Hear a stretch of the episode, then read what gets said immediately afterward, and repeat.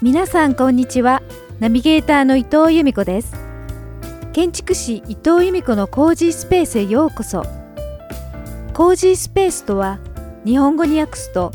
居心地の良い空間という意味になりますこの番組では居心地の良い場空間とは何かということをテーマにあなたらしくいられるちょうどいい場所を見つけるためのラジオ番組です毎回素敵な方々にインタビューさせていただきついつい夢中になってしまうことや個性を生かして自由に生きることそして日々気持ちよくいられるヒントなどをお伝えしていけたらと思っています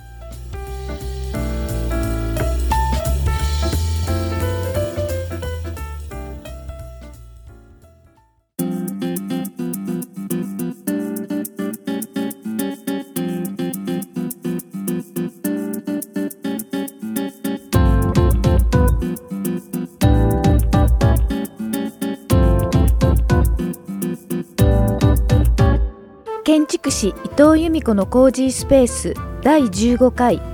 今月のマンスリーゲストは潜在意識の専門家東堂ひろみさんですひろみさんと私の出会いは2020年6月の終わり Zoom で開催されたオンラインセミナーで知り合いましたそのセミナーは私が一昨年から学んでいるアラン・コーエンさんが元サンマーク出版編集長で現在本の出版ゼミもされている高橋智博さん通称高友さんとコラボ企画されたものでした当時ひろみさんはその高友さんの出版ゼミに参加されていたこともあってそのオンラインセミナーにもいらっしゃったようですそのセミナーでは2人1組となりワークをシェアをするという時間が15分ほどあったと思うんですがたまたまそのペアになった相手が東堂ひろみさんだったのです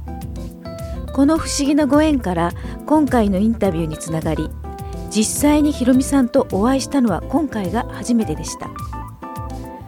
ひろみさんは2020年の12月15日にサンマーク出版から「潜在意識3.0」というタイトルの「臓器との対話」で人生をアップデートする方法を書かれた本を出版されました今回は「潜在意識3.0」とは「潜在意識と臓器との関係について本を出版するまでのお話をしていただいていますでは早速東堂ひろみさんのインタビューをお聞きください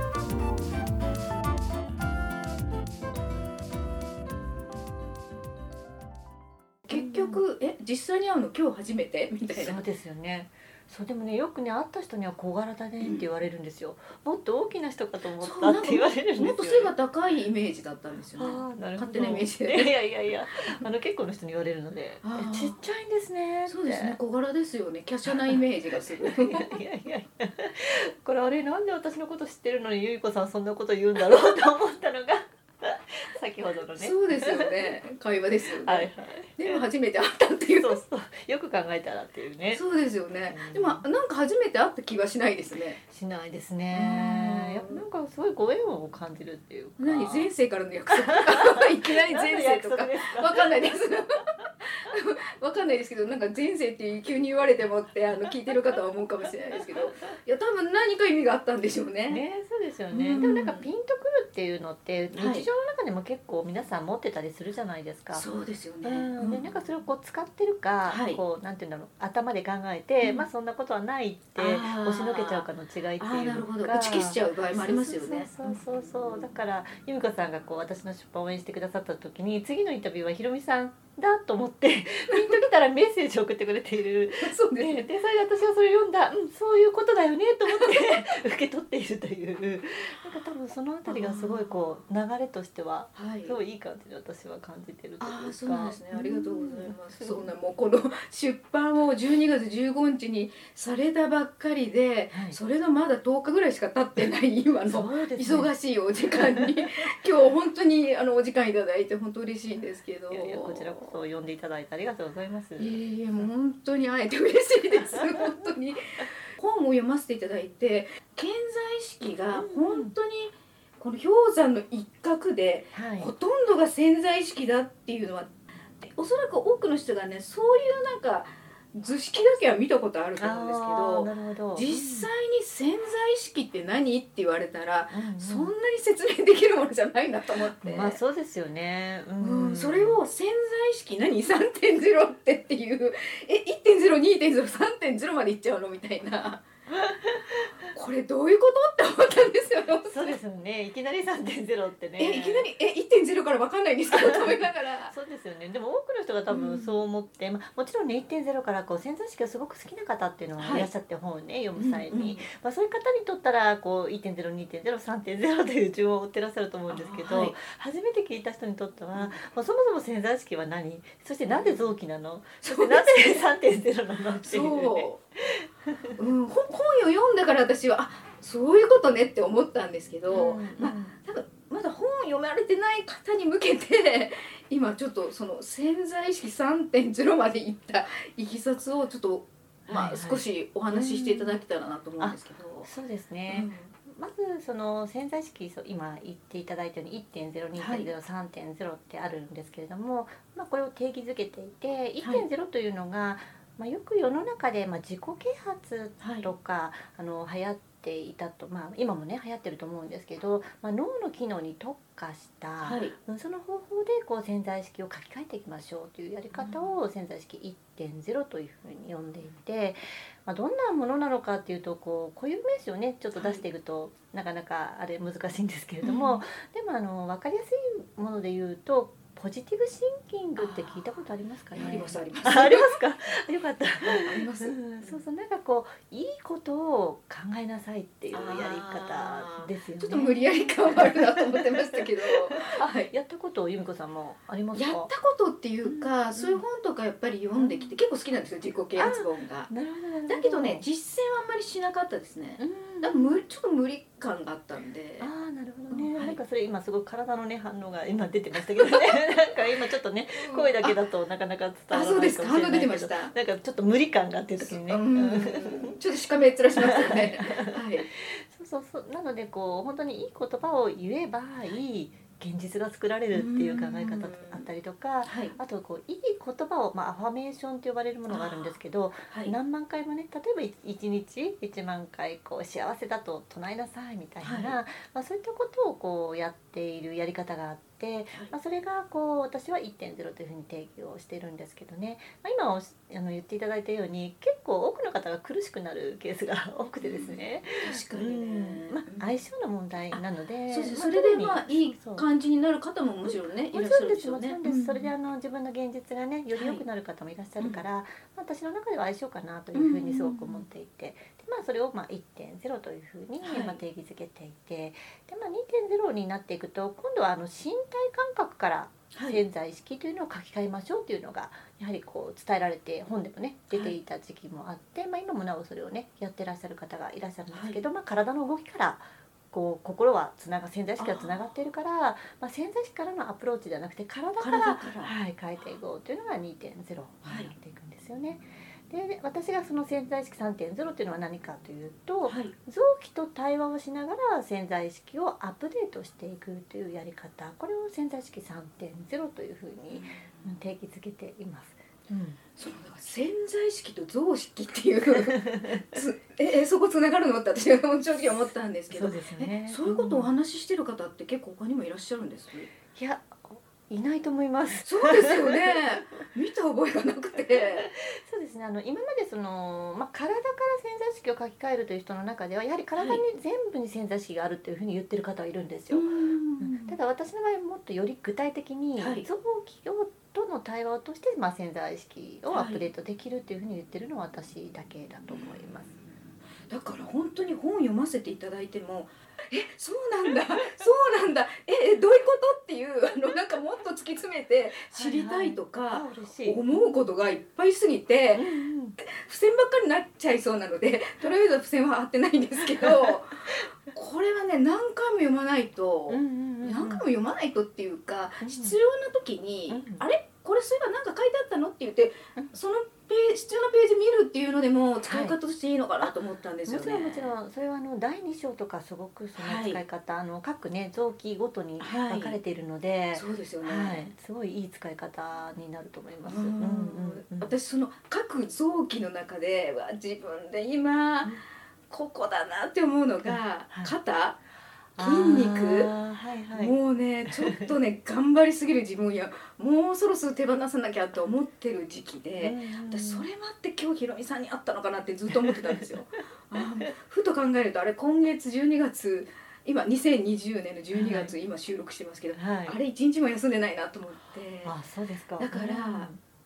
れちょっとこれもうねあの潜在意識じゃなくてうん休みたいって本当に口に出した自分がいたからもう潜在意識よりも健在意識になっちゃってるぞぐらいな。はいはいはいはい。だかはらあのうんやっぱりこの肩とかこの肩甲骨いはのい、ここがね痛くなったりとかこうれんサインだなって思ってたりとかしてたらうんうん臓器なんですよね肩とか私はまあそこも臓臓器というふうに捉えていて、まあ、骨とその筋肉っていうので、はいまあ、セットで、はいうん訴えてきているので、はいまあ、由美子さんの今おっしゃった話だと まあ休みたいってもうね頭でも思って 口について出ているぐらいだから、はい相当疲れていると思うんですけど、はでもそのちょっと痛いなとかなんか違和感とかっていうのはもうメッセージなんですよね。やっぱりそうそうそれを見過ごしちゃいけないってことですよね。そうそうその時にやはりう会んってこう気づいてあげて、あはいそういえばってちょっとこう見直してもらうと、うんあ一人で全部仕事を抱えてたなとか、はそこをこう何か微調整するところがあるはずなんだけれども、うん大抵の方はこれぐらいならまだいけるだろうって言ってね。あー見て見ぬふり しそうてそうそうやっぱりやっちゃうっていう。そうですねあでこれはもう完全にだから思考が働いちゃってるんですよねやらなきゃってもう思考の方に優先させられてしまっているからー。うん体はもう悲鳴を上げているのにはい。もう頭だけで動かしていこうとする状態、確かに 本当に本当そうですね。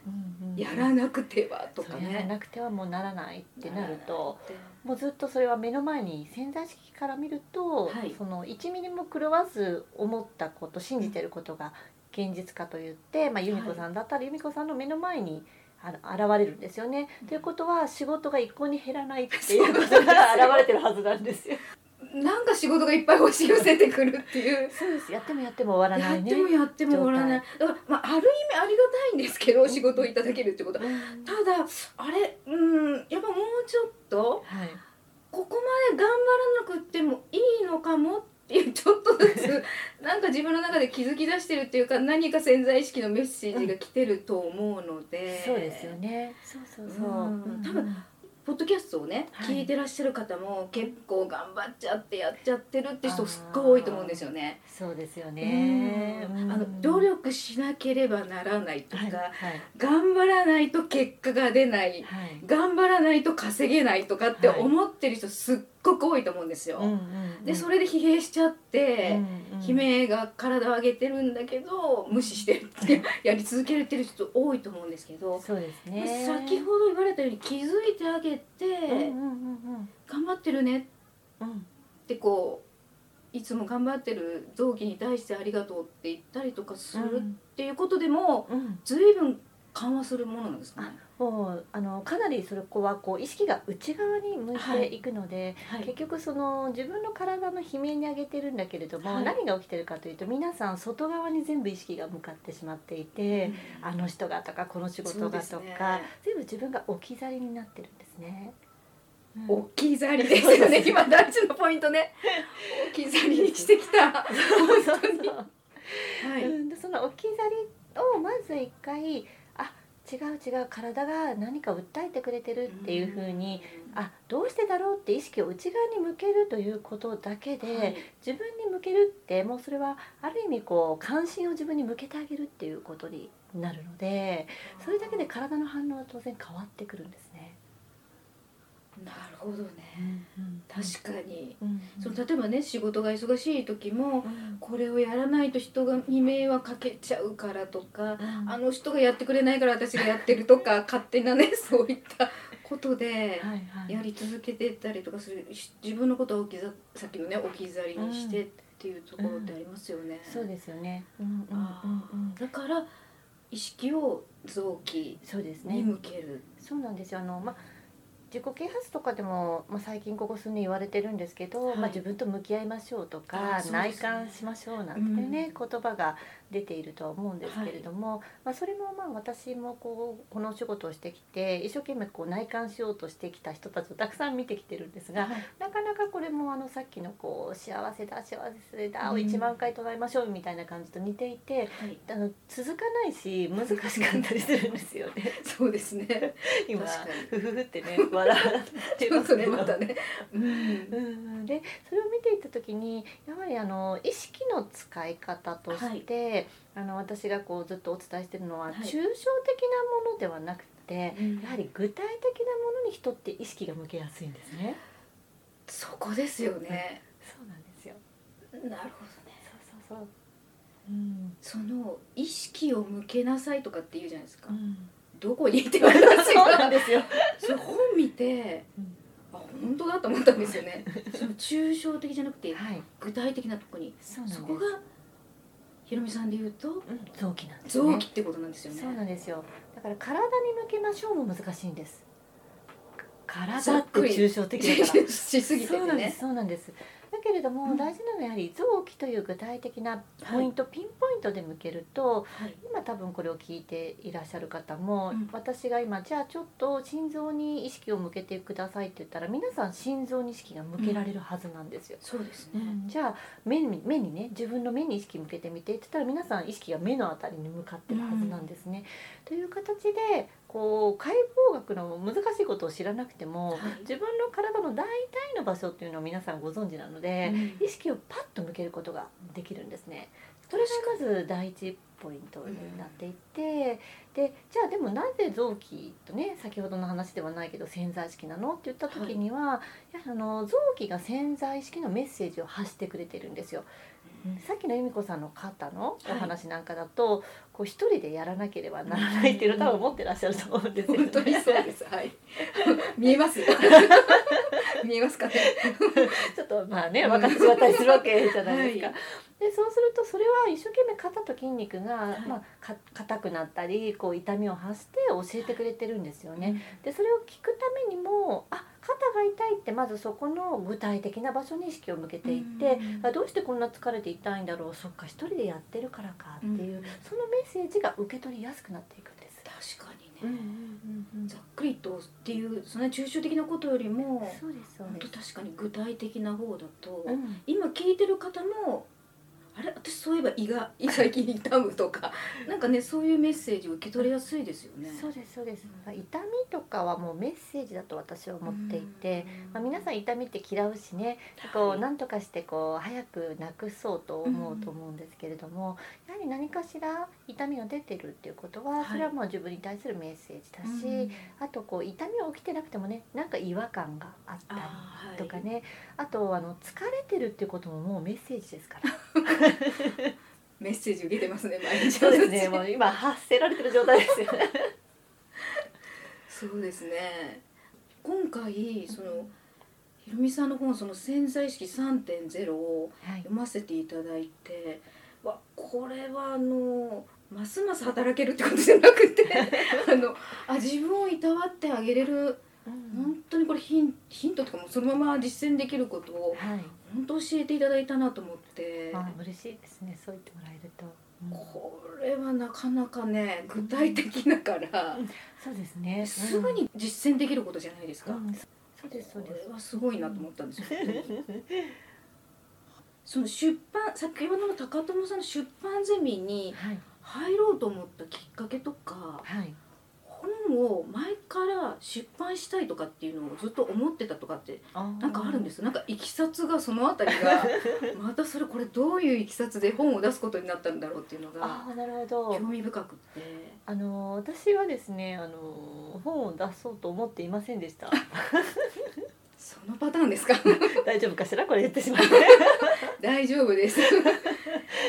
あの世に出るべき人はなんかそういうこと関係なく世に出ることになってるっていう話聞きますからね。うんうんうんはいそうですねあの本というのをこう、はいしまあ、失敗したいんだしたいんだっていうふうに、はいあの私仕事をしてきたタイプではなくて、はい私はあの本当にあの現場主義で、はいもうひたすらこう、まあ、10年以上この仕事やってるんですけど、は目の前に来たこうクライアントさんと対対話してその潜在意識とその臓器からの声からその潜在意識を見ていくということをもうひたすら現場してやり続けてきた人なんですよね。それはマンツーマンでセッションをしてきたっていう形なんですかそうですねあの講師としてもあの教えてもいるんですけれどあーも、その一方で個人セッションというのも、はいもうずーっともう個人セッションをしない日がないんじゃないかっていうぐらいずっとやり続けてきてい、それってて10 10年ぐらい以上あ以10年ぐらい上ですかね。はいはい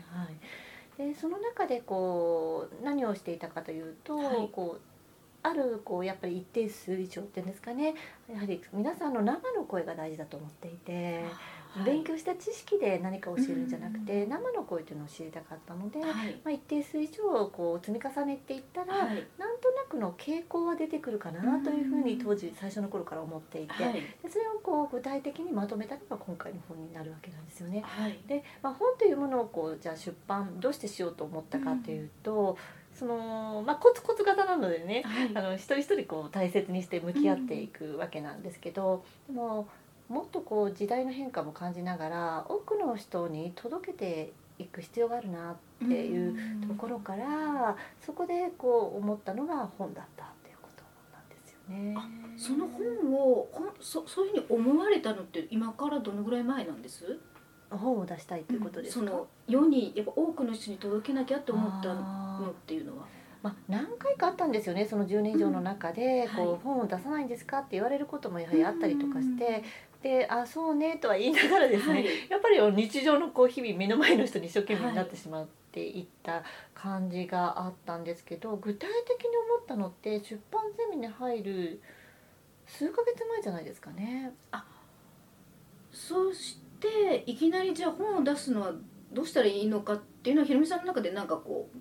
せなんていうかなブレーンみたいな方がいら周りにいらっしゃっあたんですそれがまた、まあ、感覚的なつながりですね 感覚的な私の場合は。はいなので、えー最初にその、まあ、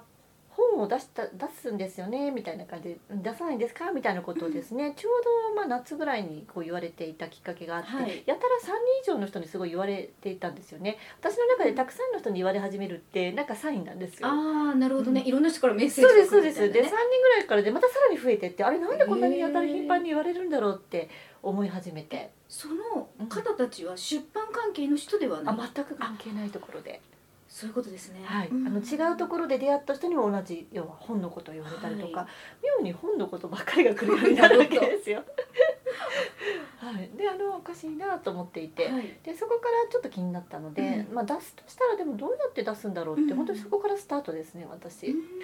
あのちょっと検索をしていたらですね、はいある日本当に不思議なんですけど、はい高友さんの,、はいまあその第1期生の募集の広告がですね、はい、フェイスブックに上がってきたんですね。フェイスブックだったんですねそうですそうで広す告にね広告というかなんかブログですねあブログというなんかです何でしょうそのゼミを紹介する高本さんの文章がそうなんです他の方がシェアしたものが私のところに上がってきたんですね来た ね来たねっていうことつながりましたねそこでそうなんですよではいその瞬間にあここれだと思ったんですここに行くんだっていうああなるほど必然ですねい そう聞いてらっしゃる方はね えって感じになってるかもしれないんですけど、やでも必然ですね、うん、そうですねでまあ開いたらやはりすごく魅力的だったんですね、うんすごくこう素敵なことが書かれていて、はいあこの人の元に行ってみようと思って、もうポチッと予約を、即はい、さんあのボタンを押して、はい、っていうことでしたね。 それがにに今からちょうどあれで1年2年前ぐらいですかね2年ちょっと前ぐらいになりますかね。そうなんですね、はいはいそっからその出版ゼミのこ講座みたいのをやられてるってことですかそうですね出版に至るまでにどういうことが必要かっていうことを、そうですね、まあ、学ぶみたいな感じなんはですい、か、あとまあ実際にちょっとこう企画書を作ってみるとかそういうところまで。あはい、じゃあやり方もそうだうし、んなんかこう、えー、と執筆活動においてのなんか人としての在り方みたいのうんうんもうんなんか学べるっていう感じなんですかうね。んそうですね、うんうん、著者としてのあり方みたいなものも含めてっていう感じですですねそれはなどのぐらいの期間やられるんですか半年ぐらいだったと思います、うんちょうど私11月ぐらいから受けて、はい3月最終がよう4月でしたかね、うんもうちょっとあるかでも56ヶ月って感じですかねあーそこから本を書き出すんですかあいえいえあのその間にまあ最終最後のちょっと手前にですねオーディションがあっオてーディションえあみんなが出せるわけじゃないんそうです ごめんなさいあのそこに行けばみんな出せるのかと思って あのーはいゼミに入る時もあの一応審査があってそうですよねあとはですねあのみんなこうプレゼンテーションはっていいうのですかね、をするんですけど2日間にわたってはいあの編集者の各こう会社ね、あの出版の編集者の方がお越しになって、そこでプレゼンテーションするんです。でへプレゼンで、まあ、順位付けされて、ーそうなんですかはい、 あのえ選ばれるというか、まあ、はい何人、5人ずつぐらい、まあ、選ばれるんですけど、まあ、はそれでも決定ではなくて、いまあ、そそこから企画書って、まあ、編集者の方々とやり取りを始めていくっていう感じでなんていうのかなそういうこう人にアウトプットしてはいいきながら、その編集者の方とコミュニケーションを取りながらっていうなんていうのかなその一連の作業ってす。はい結構その本を、まあまあ、出版できればいいんですけど、するしないに関わらず、なんかすごくなんていうのかな自分のためになるっていうかそうですおっしゃる通りでなんかそういう感じもしましたね。あそうです本当にその通りで、あのより自分を深掘りしていく期間だと思いますね。なるほどうん確かに、なんかその本を出すにしても、はいやはり自分というものを意外とね知ってるようで知らなかったりするないですよね自分のことってね意外にそうなんですよだからやはりプロの方がね揃ってる中で引き出してもらいながら、もう一度こう自分をこう洗いざらいこう出してみるみたいなところがすごくあって、だから本まあ出す出さないにかかわらず、はすごくこう人生勉強になる期間だと私は思ってますね。なるほどそこの部分でもさっきあのなんていうのかな自分をアップデートできる作業なのかなっていううんうんうんは感じがすごいしたんですけど、いはい、まさにその通りだと思いますだから仕事もこう本を出す出さないにかかわらず自分の仕事のこう、何をしていってどうしていってこうどう世界に出していきたいのかっていうのが非常に軸がしっかりと見えてくる。うん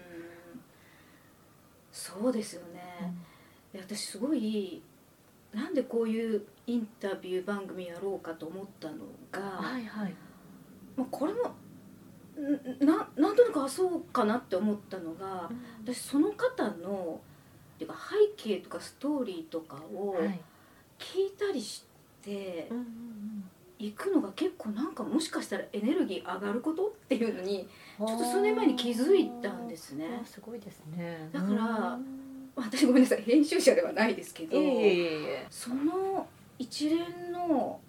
作業、まあ、自分のことも深掘りしていくのも大事だと思いますし、今回だとひろみさんがどういうその今までの人生を歩んできたかっていうのがうん興味深いっていうか、うんうんうんうんうんだからこういうのちょっとやっぱり直接伺うのが一番だ と 思ってやりだしたんですよね。ねだからひろみさんが今は本を出すまでの、いはい。まあ、ちょっとした一連の流れをお話ししていただいたんですけど、それ以前のその潜在意識の専門家って今いう形で、まあ、10年以上前から活動していらっしゃると思うんですはがい。そこに行くまでのうんうん経緯をちょっと知りたいなと思ったんです私この仕事に至るまでのってことですよね。うん本の後書きとか読むとうん短大をに入って。はその後卒業して